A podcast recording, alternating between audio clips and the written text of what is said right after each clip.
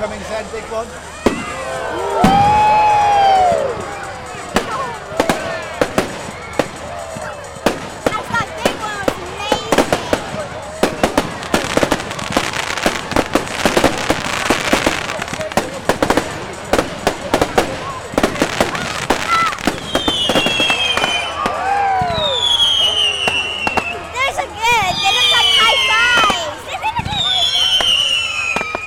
Those are the reactions of me, my children, and hundreds of other people at Herne Hill Velodrome in southeast London to the sights and sounds of an amazing display of, well, the subject of today's episode. Bringing you the stories behind the standards.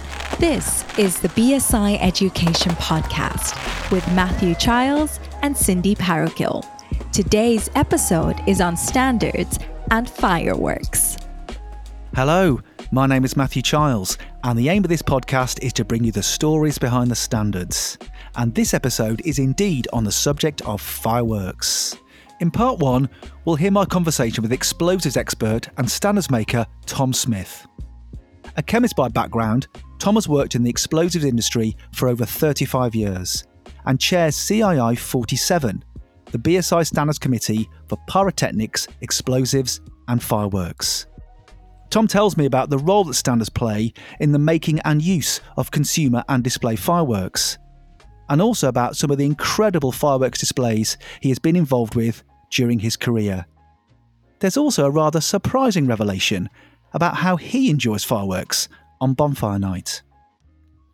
In part two, we'll hear from BSI's Lockeen Humphreys about the stakeholder representation on CII 47 some of the current standards making taking place for fireworks at UK, European, and international levels, and how standards might tackle the issue of sustainability and reduction in the use of plastics.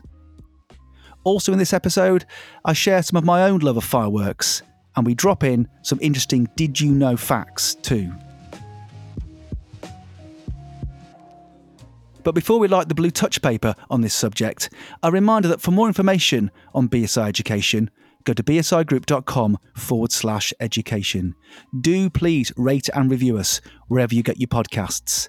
And if you like what we do here on the podcast and you listen to us via Apple Podcasts, then please consider giving us a five star rating. It's quick and easy, and it really does make a difference to us being found by search and recommendations. Share us on social media using that hashtag BSIPod and if you have any comments or questions about this episode or previous episodes, or even ideas for future episodes, then do please get in touch at education at bsigroup.com. We really welcome your feedback.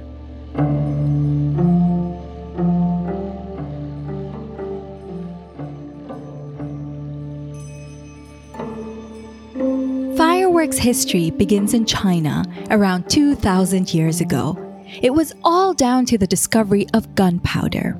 It is believed that the discovery was made by pure accident by a cook working in a field kitchen. He'd made a mixture of charcoal, sulfur, and saltpeter, a substance used to cure meats. The blend burned well, and when compressed in a tube of bamboo, it exploded. It's widely accepted that Marco Polo, the 13th century Italian explorer, is credited with bringing Chinese gunpowder to Europe. And once it had arrived in Europe, it was quickly used as a military device in rockets and then later in guns and cannons. The Italians were the first in Europe to begin the production of black powder for the use of fireworks, followed by Germany in the 18th century. Now, in the UK, the use of fireworks is most commonly associated with the 5th of November, Guy Fawkes, or Bonfire Night, and the conspiracy to blow up the Houses of Parliament in 1605. But in fact, it's really a new format for a much more ancient ritual. One with its roots in the pagan tradition centered around the 1st of November to mark the first day of winter. Bonfires were lit, torches were carried in procession, and sacrifices made to drive away evil influences and uphold the fertility of the world. These festivals of light are now associated with many religions and cultures around the world.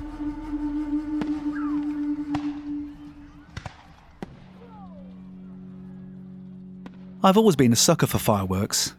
We're all used to huge displays now, aren't we? Especially on New Year's Eve, with cities around the world putting on incredible displays against the backdrop of national monuments or famous places, the Sydney Harbour Bridge or London's Millennium Wheel.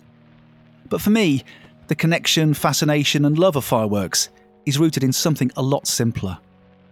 Growing up, it was all about the aptly named Standard Fireworks, a brand which I discovered while preparing this episode has been around incredibly since 1891.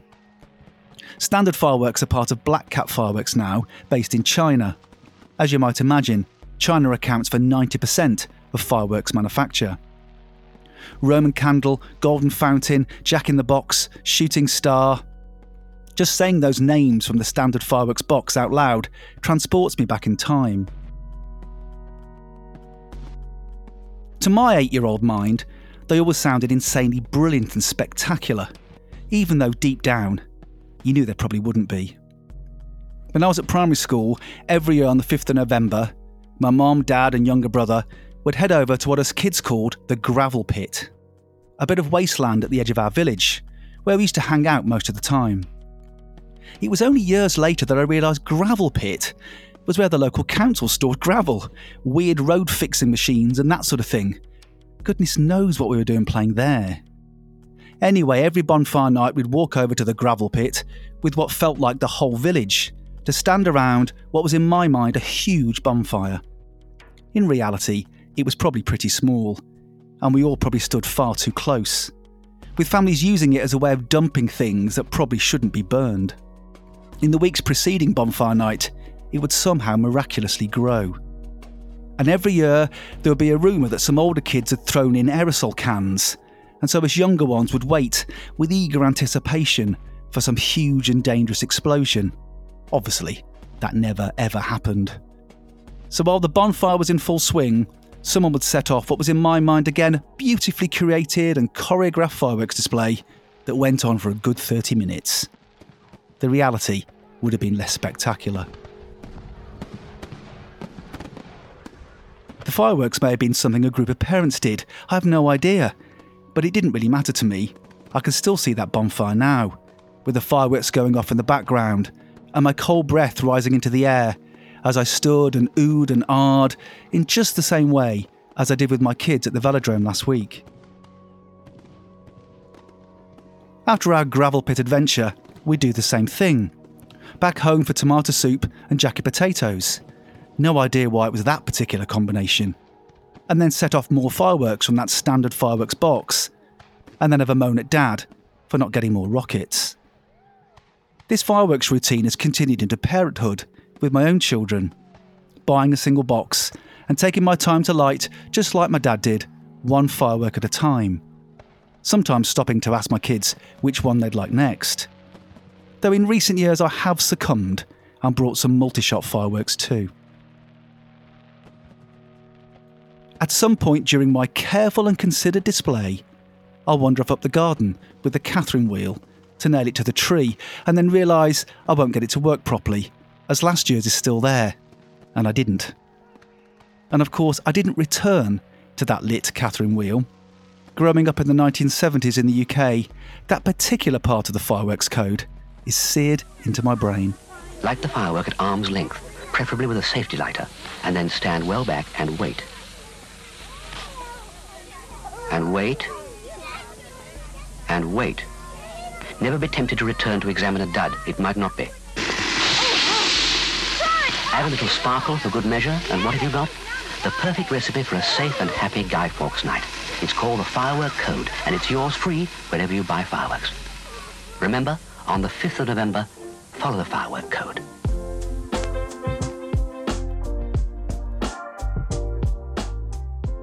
Do you want to know more about the role and purpose of standards in the modern world?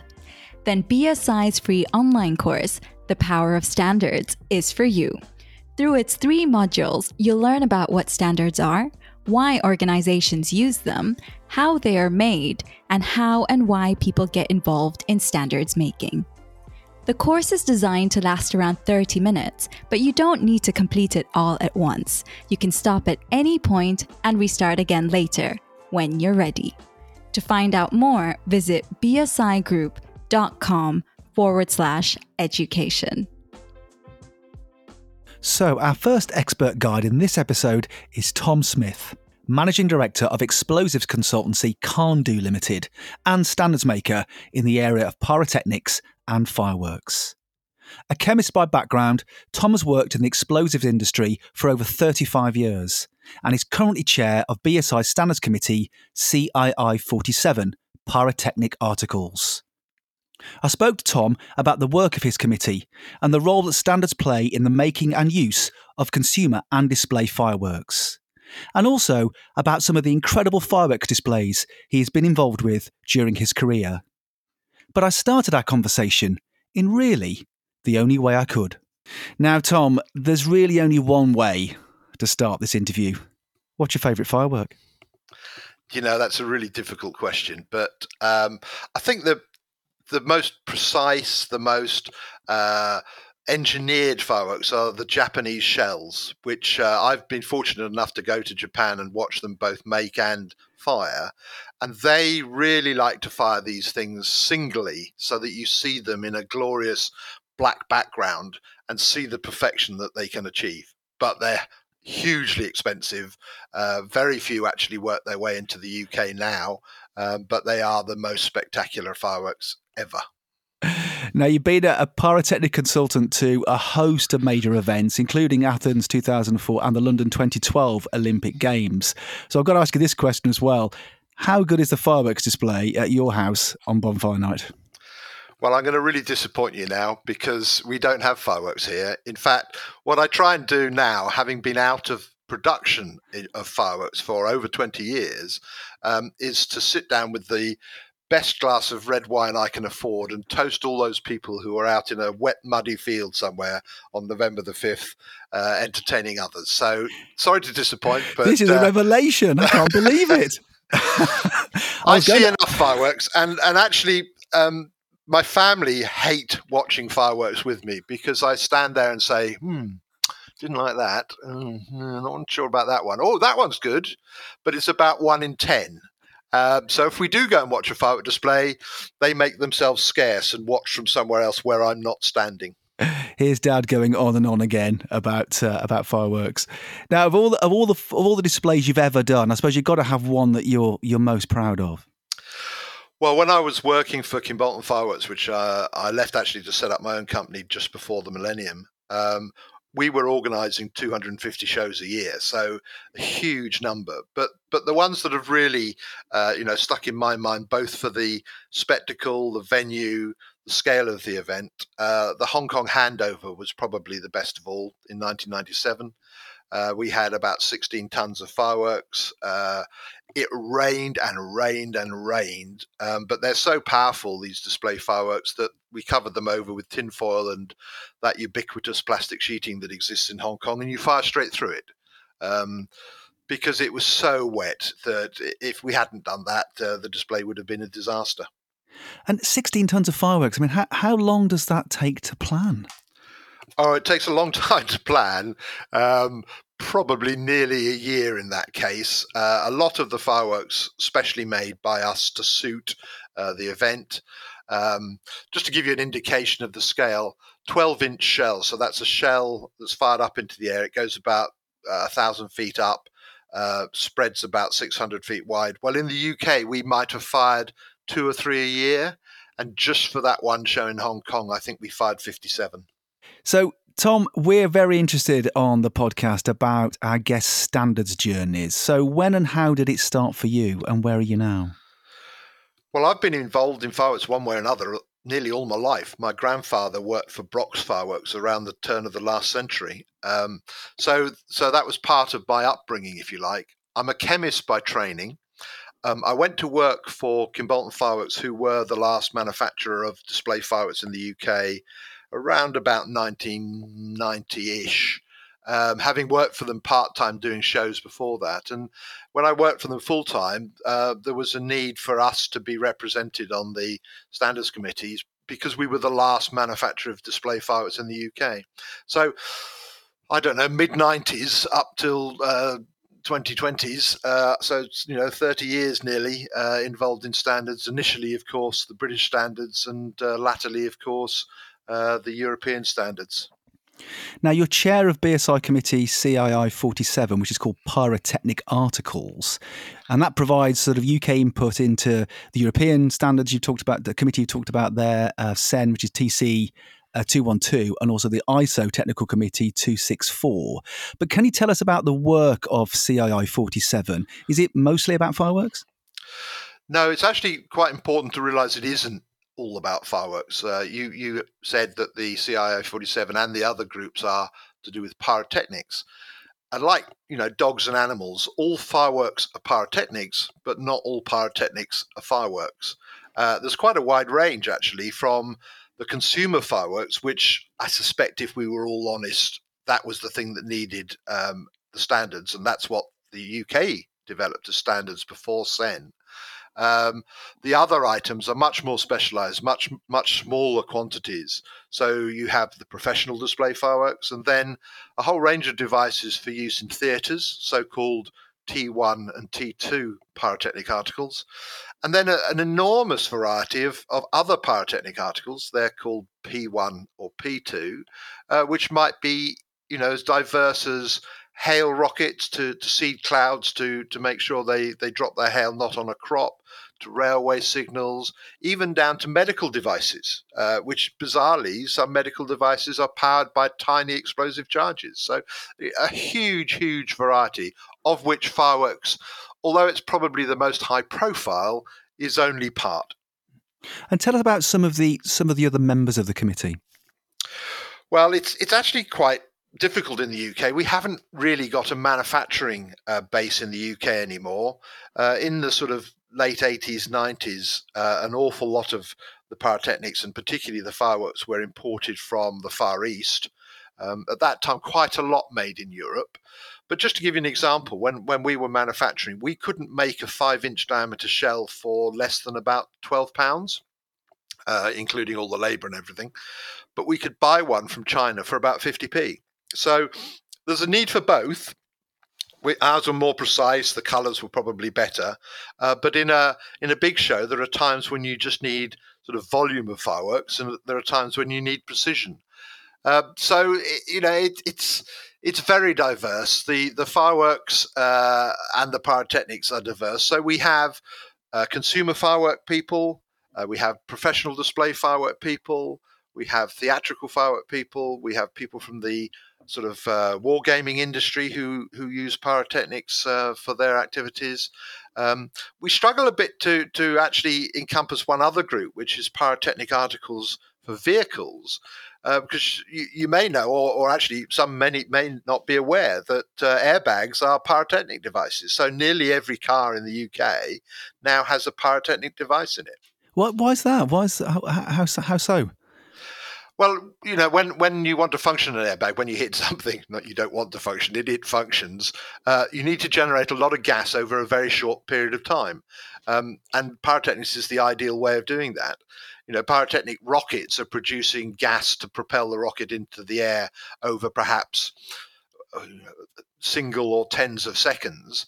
Uh, for an airbag, you want the gas to be produced to, to fill the bag in um, milliseconds and pyrotechnics are by far the best device to do that. So it's, an, it, it's, a, it's a very short, you know, minor explosion.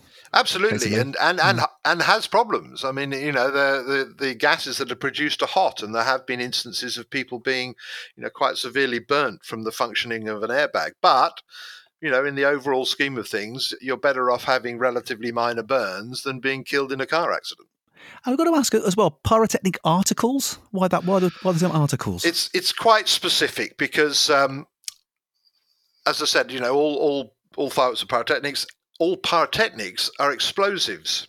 Um, but what we are doing across the pyrotechnic article industry is to pack those explosives into cardboard tubes or metal cases or plastic cases, those two are a little bit less common nowadays for environmental reasons, um, so that they function in a much more controlled and uh, long duration way. You, you, an explosion, explosion, explosive, you want to happen almost instantaneously. But for a firework, for instance, you know, a firework that functioned instantaneously wouldn't be a very good firework. So we slow it down. Um, put it in a in a tube, perhaps. Uh, for the standards side, you know, the tube will then be the thing that has all the instructions on it. So the distinction really is between a pyrotechnic substance, which is what goes in the tube, and the pyrotechnic article, which is what the public or the display company uses. I see. Now you mentioned uh, standards there. So fundamentally, what role do standards play in relation to fireworks? Well, uh, the British standards have been around for a very long time, and in fact, really are the, the model for, for future standards after that, uh, particularly the CEN standards.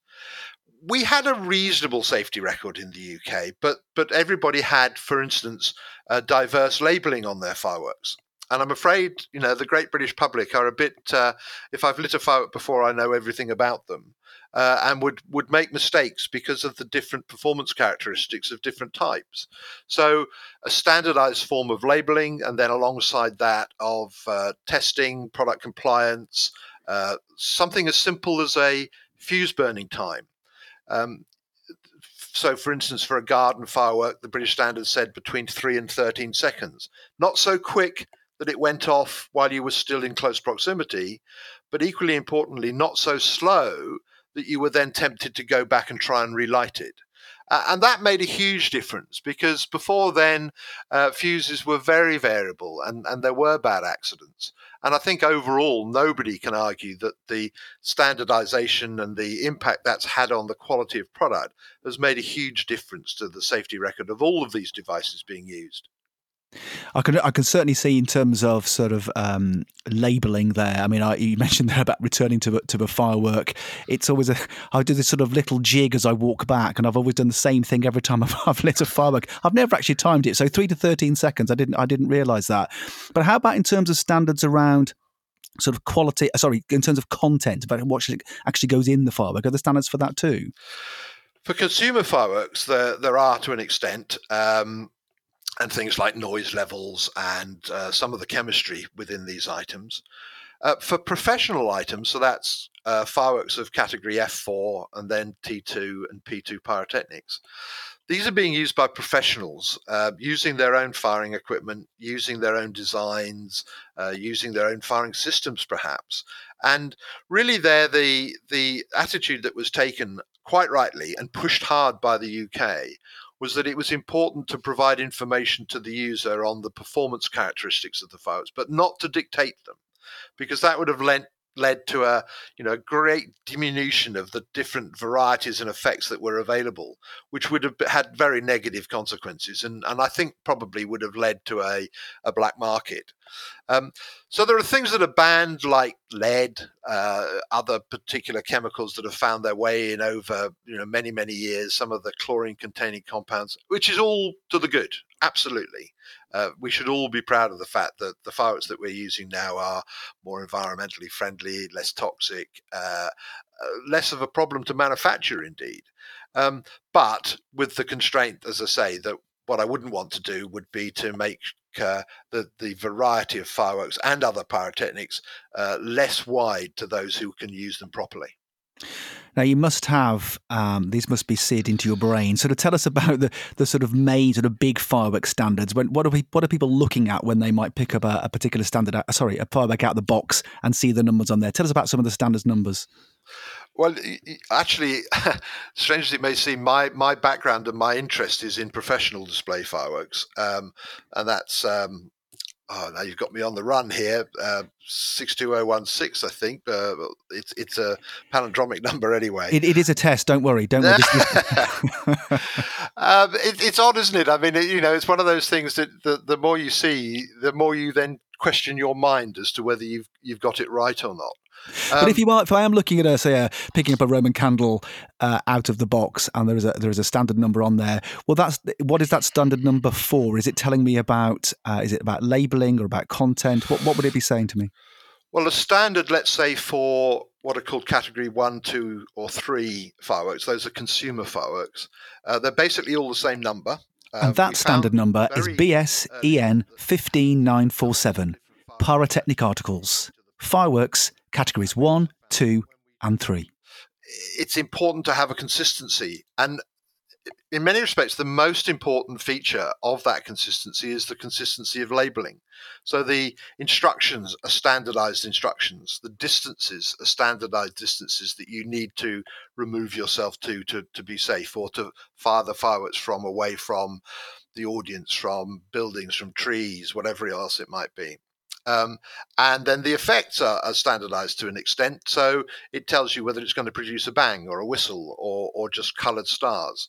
You know, that that's important because uh, even at a little school display, for instance, you know, it's sensible not to start the show with all the noisy fireworks because that's what's going to make kids upset and, and not enjoy it.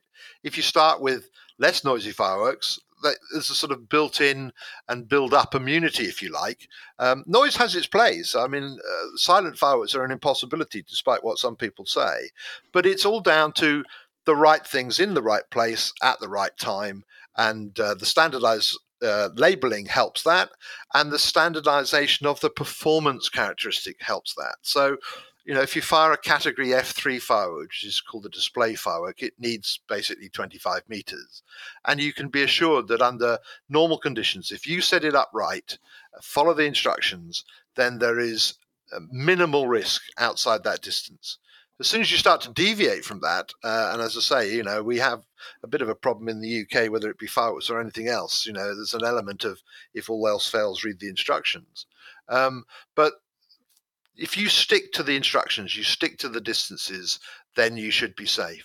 Hmm. The vast, vast majority of firework accidents in the UK, and thankfully there aren't that many accidents with other pyrotechnics because the public aren't exposed to them so much, is either because they've just blatantly ignored what was written on the outside of the firework, um, just done it wrong, or are firing them in totally inappropriate places. So 20% of firework accidents in the UK are people firing them in the street. It's actually illegal to do so. And it's got nothing to do with the standards. The product was perfectly safe had it have been used properly. But if they're being used almost as handheld weapons being fired at one another, well, you can have as many standards as you like, but the, the public will, uh, will treat it in a different way. Did you know? Damp squib. A firework is behind the expression damp squib. Nowadays, we use the expression damp squib to describe a disappointing event that is not as exciting or impressive as expected. But a squib is actually a miniature explosive device, or form of firework, usually cylindrical in shape and with a paper fuse at one end, which fails to ignite if it gets wet. I'd like to come back actually to, to fireworks standards uh, and sort of safety and regulations in a second. But before before we move on, move on from from the committee work, um, obviously standards are by and large very much an international game. I just wondered with the work of your particular committee, where is the balance here? Is most of the work taking place at, at, at international level or at European level or at, at UK level? Well, things have changed, obviously. Um, not always for the better, I'm afraid to say developing fireworks standards uh, in Europe with 27 people around a table. Um, I was chair, uh, convener of one of the groups. You get 27 different arguments, and, and there's an element of going down to the lowest common denominator, which is not great. Uh, when we had control over our own standards, maybe that, that wasn't so much of a problem. Um, there is an issue for the future that if we deviate from the European standards, and although Brexit's happened and you know we've left the European Union, we are still absolutely part of the CEN groups on development and modification of uh, European standards for pyrotechnics and fireworks. The ISO groups are a bit different. Um, they stem from a completely different philosophy and are actually, in many respects, uh, trying to to push a standard way of working rather than a standard product. And I'm afraid in the UK, the one thing we don't like to do is to be told how we should do something. For a professional, you know, the, the whole essence of the experience, the knowledge, the training, the types of material you're using, the equipment that you have, is that you are determining how to use these products safely. And being told that you must use a particular type of mortar a particular distance away from somebody doesn't fit well with the British psyche. Oh, so I see. So the, the, ISO work is more around putting on fireworks displays as much against against the product itself. uh, it is at the moment, or that's where the sort of the uh, emphasis is at the moment, and it, and you know it talks about things like how many people you should have rigging the fireworks. Um, and it's, a, uh, if we're honest, a lot of it comes from China, and China is manpower heavy. And, you know, they might say that you need 15 people on site, whereas a British company would rig it with two. Well, 15 people doesn't make it any safer. In fact, there's a very strong argument to say it probably makes it less safe. And then down to the use of them. Um, we're quite unique in the UK for professional displays, in that there are no what we would call fixed rule distances. Much of the rest of the world says uh, the distance you need to be away from the crowd or from other obstacles is related to the diameter of the firework. Uh, but we don't take that approach. You know, we take a, a risk-based approach, which looks at all sorts of other factors: the wind strength and direction, the the local environment. Uh, you know, w- whether you're on a barge in a in a river or in on the top of a building in the middle of a city centre, uh, means you should use very different fireworks in very different ways.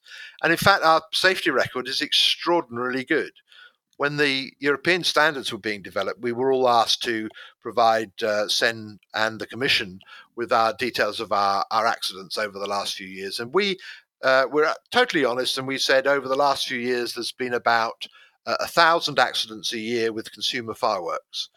Most of which are down to sparklers, or as I say, some in the street, or people using them wrongly. Very, very few down to product failures. The French said we've only had three a year. Um, it only turned out subsequently, some years subsequently, that they actually meant they'd had three fatalities on average a year for the last 20 years. We, we had uh, two fatalities around about 1996, um, directly related to fireworks, but both down to misuse. Uh, and we've had nothing since that can be directly attributed to fireworks. So we were held out as being the bad guys, saying we had a thousand accidents a year, and the French were held out as being the good guys, saying they only had three accidents a year. But it was, you know, apples and oranges. We weren't counting the same thing. Yeah, it all comes uh, back to how you how you're accounting for it, how you're measuring, isn't it? Absolutely, and and you know that hasn't led to good standards because. Um, too much emphasis has been put perhaps on trying to dictate what people do with them instead of what we would do here, which is to educate and to try and make sure that uh, everything is uh, inherently safe, rather than uh, uh what the French would do, which is to fire them, you know, right next to the building because uh, that's the way they've always done it. Now, talking about education, I'm a child of the 1970s, and seared into my brain are those public information films for the fireworks code. Yes. I just now I just wonder what's describe to me the relationship between fireworks standards and regulations in the UK because obviously there is a there's an important safety issue here. So what is the relationship between the two? We are very light on on regulating use almost of anything actually in the UK, but specifically with fireworks. What we do regulate is supply, so what might be sold to whom, and then how you store it and transport it and all those other things. So there are regulations in the UK, the Pyrotechnic Articles Safety Regulations, which directly reference the standards and say certain things are suitable for sale to the general public and certain things are only suitable for supply to persons with specialist knowledge. But after that, they don't really reference any of the technical information of the of the standards or even the labeling of the standards. That is down to the user once he has legitimately and properly been supplied the item. And does that differ greatly for in other parts of the world? Uh, yes, it does. Um, and again, we have a very good safety record here. It, it, sounds horrendous that I've said that there's on average a thousand accidents, but they they are relatively minor accidents. There are more accidents in Berlin on the 31st of December, which is one of the very few times that they are allowed to buy fireworks, than there are in the whole of the UK in a year.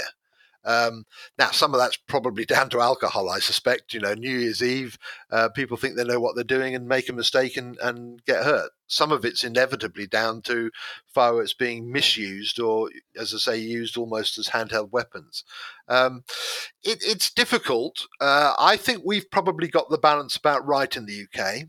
Uh, we removed some items from sale voluntarily many years ago in about 97, following the two fatalities I mentioned, certain other items were removed from sale. Although there were still standards for them, and there continue to be standards for them, they're just not available for sale to the public in the UK. Um, but it changed. People's uh, perceptions changed. People's enjoyment, I don't think, did diminish. It was just a different set of fireworks. And in the last 20 years or so, the variety of fireworks, and particularly for consumers, the uh, sort of what we would call multi-shot devices. Multi-shot. I was gonna, I was gonna jump in there. Yeah, I've sort of become a big fan of the. My children, very big fans of the multi-shots. well, they're they're ideal. You know, you you light them once and you get a continuous forty-five seconds, minute, couple of minutes of different effects without you having to keep on going back. Um, they they don't fail very often and, and, obviously the standards are there to ensure the product quality. But uh, when they do fail, it's a it's a bit tricky because they are going to continue to burn. Um, you know, if you were lighting 50 different fireworks one after another and something had happened, you'd stop lighting the next one. But if you've lit a multi shot device and it fails halfway through, it will continue to burn for the rest of that. So, uh, you know, it swings and roundabouts. You, you gain something, you, you lose something. But overall, it's been very positive and I think has contributed greatly to you know, an overall reduction in accidents in the UK. As I say, we start from a good level. We're uh, compared to the rest of Europe, we're actually very good, and we we don't have many of the the problems that are seen, particularly it seems in some of the Scandinavian countries and some of the Eastern European countries. But fireworks are still used for bizarre things. I mean, I, I'm I'm led to believe that when a new drug shipment arrives in Liverpool, a certain color of firework is fired into the air to let people know that it's cannabis or heroin or whatever else has arrived, which is, you know, firstly, you're never going to incorporate that in a standard.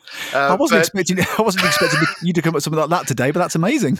uh, well, and, and they're used. You know, they're used for other things. And and as I said early on, um, I've done a lot of work in football stadia uh, with with pyrotechnics, which is an increasing problem of people.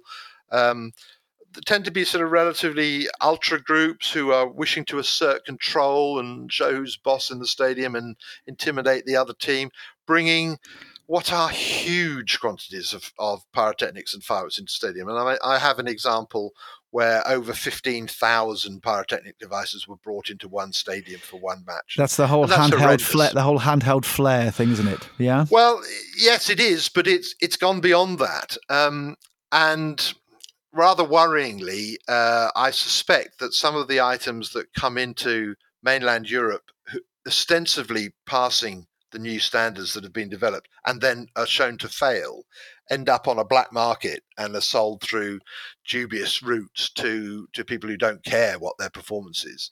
I mean, many of the examples we've got are people lighting smokes and and flares, and then increasingly Roman candles and rockets within stadium where they were never ever designed to be used and are not safe in those environments. Not only, you know, from the heat effects, but smoke, uh, toxic effects, and then, as I say, with Roman candles and rockets, people are even firing them across the stadium. So.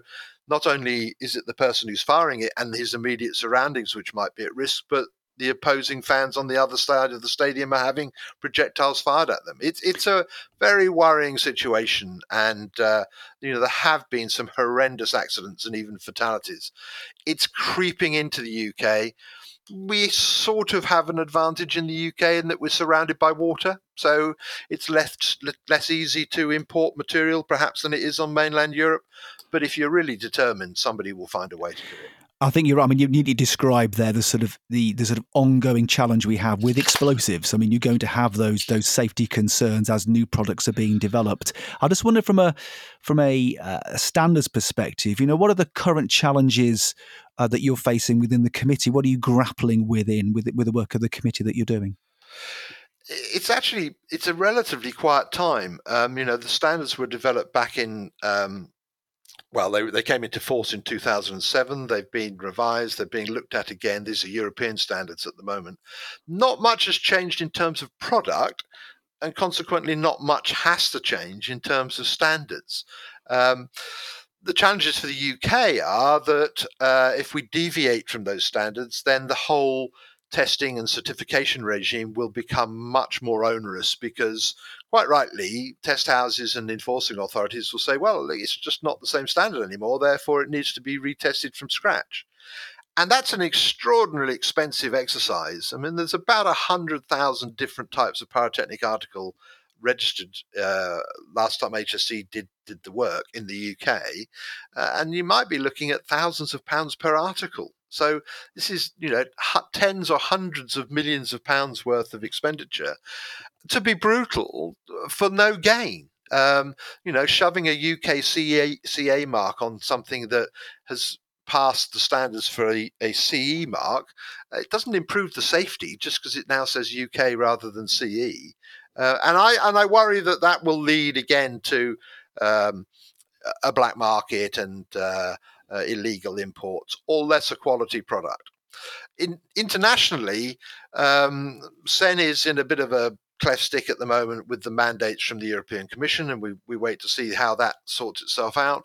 Um, I think the ISO standards do worry me because uh, although we have good involvement, it's a worry that uh, we're trying to have imposed duties put upon us. And I think the UK will resist that, and, and I think government will resist that and just not recognise those standards. What will happen in case of an incident, I'm not sure, but we've got to wait and see. So it's not like the old days where where you know the everyday work of the committee was actually developing tests, developing standards, agreeing labeling, all those sorts of things. It's much more settled now than it ever was.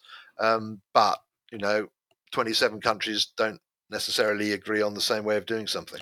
it was ever thus. Now, I just think you mentioned that it's relatively settled, but I suppose just just looking to the future, where where do you, in your in your view, where do you think standards will need to go next? I I think there will be there has to be a, a recognition of the distinction between standards for amateur users, which uh, you know have to be much more explicit. Um, have to tell people what to do, what the product's going to do, how to use it, how to have it safely, everything else, uh, and those for professionals. And, and we've worked hard to try and keep that distinction. Um, I worry that, um, and I said this to both the UK government and to the Commission back in 2007 ish, that actually the development of some of these standards will lead to a increase in accidents and that that sounds very doom laden, but we are almost beginning to see that already. Um, if that's the case, the answer is not more legislation and more developed and more restrictive standards. It's probably better education um, and making sure that people use things properly. And I think that's one element that perhaps the whole standards uh, regime, and this isn't a criticism, it's just recognition of the facts. You know, uh, you can you can make the product as good as you like, but ultimately it's down to how the user uses it, and and that's probably the weakest link in the chain.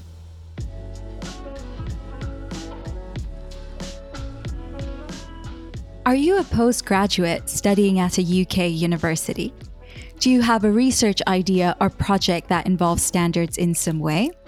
Well, if so, BSI Student Research Program can help. The way it works is simple. We gain valuable information about an area of interest to our standards work, while you can benefit from mentorship to support your project and the chance to gain knowledge and exposure that may increase your future employability.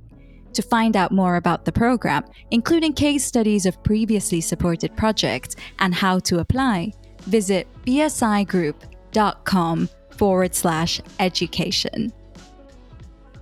Now, Tom Smith spoke about BSI's Standards Committee CII 47 Pyrotechnic Articles. To find out a bit more about the stakeholder representation in the committee, I chatted to Lakeen Humphreys, Standards Development Manager at BSI, who looks after CII 47.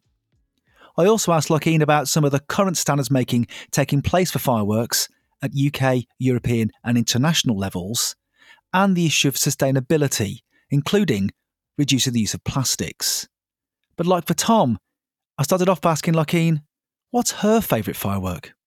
Um, yeah, a good question to start with. Um, uh, particularly uh, keen eared listeners uh, might have gleaned my accent already. Um, I did not grow up in the UK, I grew up in Australia. uh, where garden and display fireworks aren't legal for consumers. So um, we have what you would call in the UK Category One fireworks. So that's sparklers, party poppers. Um, they're available to the the general public. Um, but I guess the sparkler is a little bit of a boring answer. So, um, from all the public displays I've seen, um, I think, like a lot of people, I'm sure I like rockets. Um, so, particularly the peony or willow kind of styles. So you can't in Australia then you can't walk into a shop even at a particular time of year and buy a box of fireworks. You cannot, um, and we also don't celebrate bonfire night in Australia. So I didn't know what that was until I moved to the UK. So is that all, how long has that been around? As long as as long as you've known it, fireworks have always been illegal to the general public. Yeah, as long as I've known, um, I have. I've never bought them myself, so um, only only those small ones, so sparklers, party poppers, things like that. Well, I'm here. I would love to talk to you now about your your work uh, uh, for the standards committees here at BSI. So, where does the Pyrotechnics Committee fit within the wider portfolio of committee work that you do at BSI? Yeah, so my portfolio is mainly in the sustainability and manufacturing sectors. Um, CII 47 is a bit of an interesting one because it, it in a sense, sits alone. Um, uh, it's kind of a unique area of standardization, so it doesn't have um, an obvious cluster of other committees of related work like some other areas have, like um, energy or building or things like that. Um, so there is also CII 61, which covers civil explosives. Um, so from a technical point of view, that crosses over a little bit. Um, but our work program, um, we tend to work quite um, uh, on our own things in, in a bit of isolation that way. Now you mentioned that you're not from the UK. I'm just interested in your your standards journey. We love we love standards journeys here on the podcast. How and when did your standards journey start, and where are you now? Um, well, I come from a publishing background. So I started off working um, in more of a media environment on things like uh, websites and magazines with a range of clients from healthcare to travel, lifestyle, finance, um, things like that. Um, and then I moved into specifically business publishing, which was working more um, with uh, with people on books um, and other resources that specifically aim to help people do um, something better. So, um, planning and executing strategies, um, looking at reviewing tactics, um, how to measure success, things like that. So, it was in that role that I kind of became aware of standards. Um, and I guess what appealed to me about coming to work uh, in standards development with um, BSI as the national standards body was working not just with an individual, but with groups of experts. So um, I work with a range of different groups that uh, look at one area of standardization. So they have a scope. Um, and I'm working with the eminent experts from that area and the most relevant stakeholders, um, getting everyone together in one room or a virtual room, as it's been lately, um, uh, and discussing and brainstorming what's happening in industry, um, looking at reviewing and giving feedback on documents, um, achieving a, a, consensus view and taking that forward in, in Europe and um, in international standards. Uh, and at the end of it, we have a, a, technical document that goes out into industry and makes a really tangible and positive difference. Um, so I started at BSI with a um, on a six month contract, and I'm still here two years later. So we'll see well, where it goes next. It sounds to me like you've been seduced by standards. Uh, so that's uh, so it's great to have you here. Um, we you mentioned their stakeholder representation, and it's something that, that I talked about with with Tom Price earlier in the Tom Price, chair of CII of course, 47. I meant Tom Smith. Um, I'm interested about the stakeholder representation in the committee. You know, which particular organisations are represented? Yeah, so it's an interesting one. As I as I said, CII 47 tends to um, stand alone as far as the the portfolio, but it does have a really diverse um, mix of stakeholders uh, in industry, and I think that's really well reflected in the membership of this group. So um, we have representatives from government, so we have the department from Business, Energy and Industrial Strategy, or BEIS, um, and we also have the Health and Safety Executive. Uh, we have some of the big associations like the British Fireworks Association, um, Association of Stage Pyrotechnics, Explosive Industry Group. Um, and those representatives come with a mix of quite academic backgrounds, so chemical engineering, things like that, as well as practitioner knowledge. So um, some of them are consultants for stage and outdoor entertainment um, or involved with SMEs that provide the actual products. Uh, we also have uh, a representative from the Consumer and Public Interest Network. Um, that's CPIN. Uh, so he's there to represent kind of a general view of the consumer. Uh, and also, one that might um, surprise people a little bit is uh, we have a representative from the Society of Motor Manufacturers and Traders. Um, and that's specifically for the ISO 14451 series. Um, that's a BS EN ISO, so adopted at uh, international, European, and British level. Uh, it's in 10 parts and it looks at pyrotechnic articles for vehicles. So um, things like airbags and seatbelt pretensioners. So something that's maybe doesn't spring to mind immediately for pyrotechnics, but it, it does come under our scope. Yes, it's something we touched on. I touched on uh, briefly with with Tom about about the, the, airbag issue and sort of the mini explosions that take place when an airbag is deployed within a vehicle. I don't think many people have probably thought about it in that way. I'm interested in what you said there about the consumer representation. I mean, how important is it that a committee like this has a CPIN representative? Yeah, it's really important. Um, and BSI's CPIN network is quite strong um, and and does a lot of great work in getting involved in various committees. Um, so I think with a committee like this that has it, it has quite a technical angle um, as well as the regulatory and government um, input, uh, a significant safety consideration in everything we do.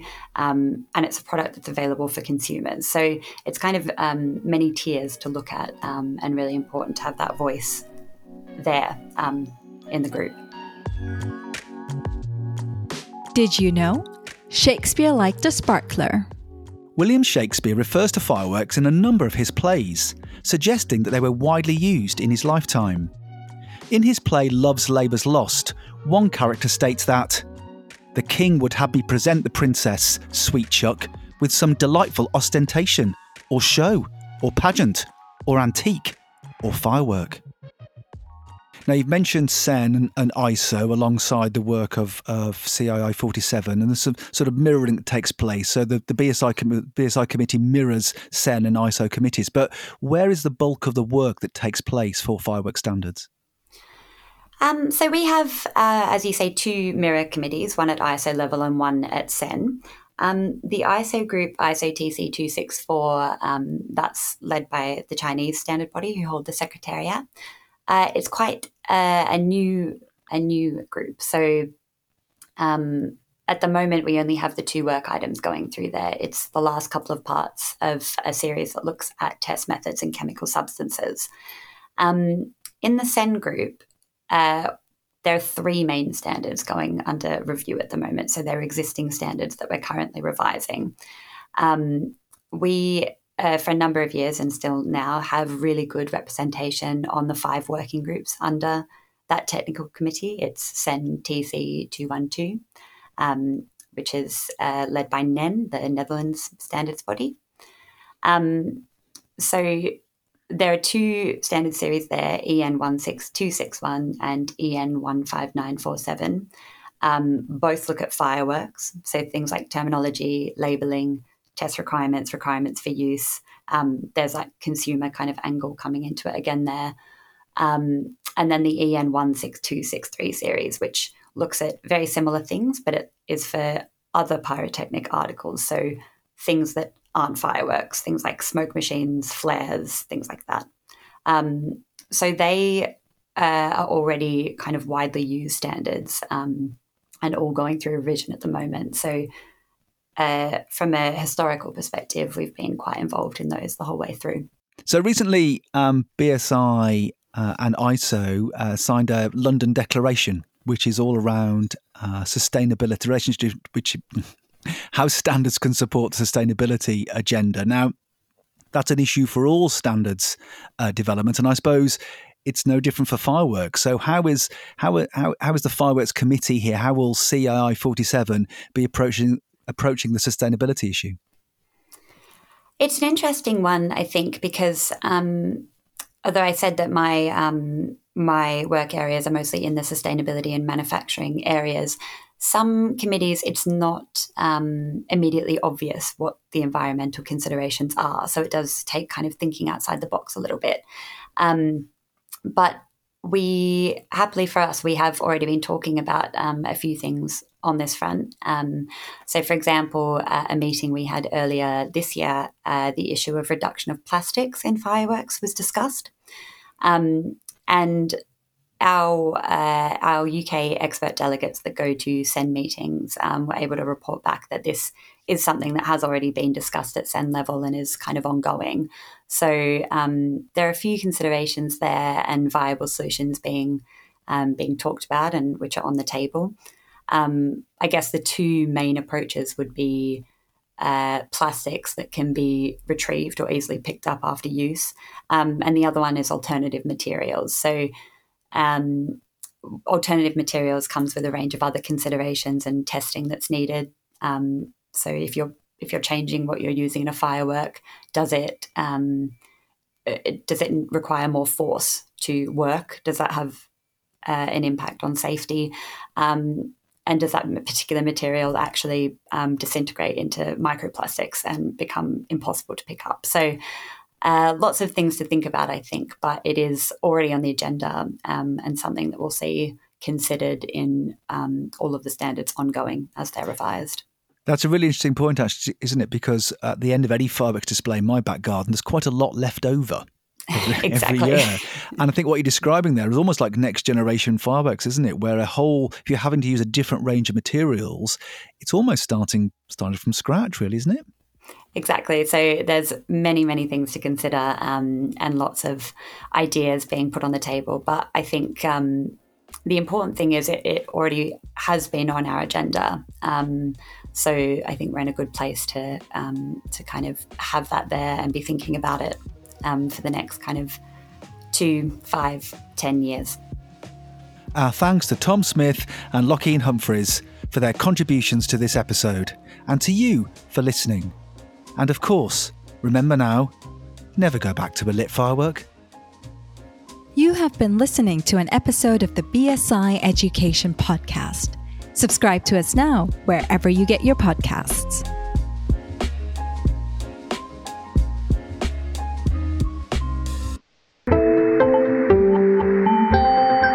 You just heard a stripped media production.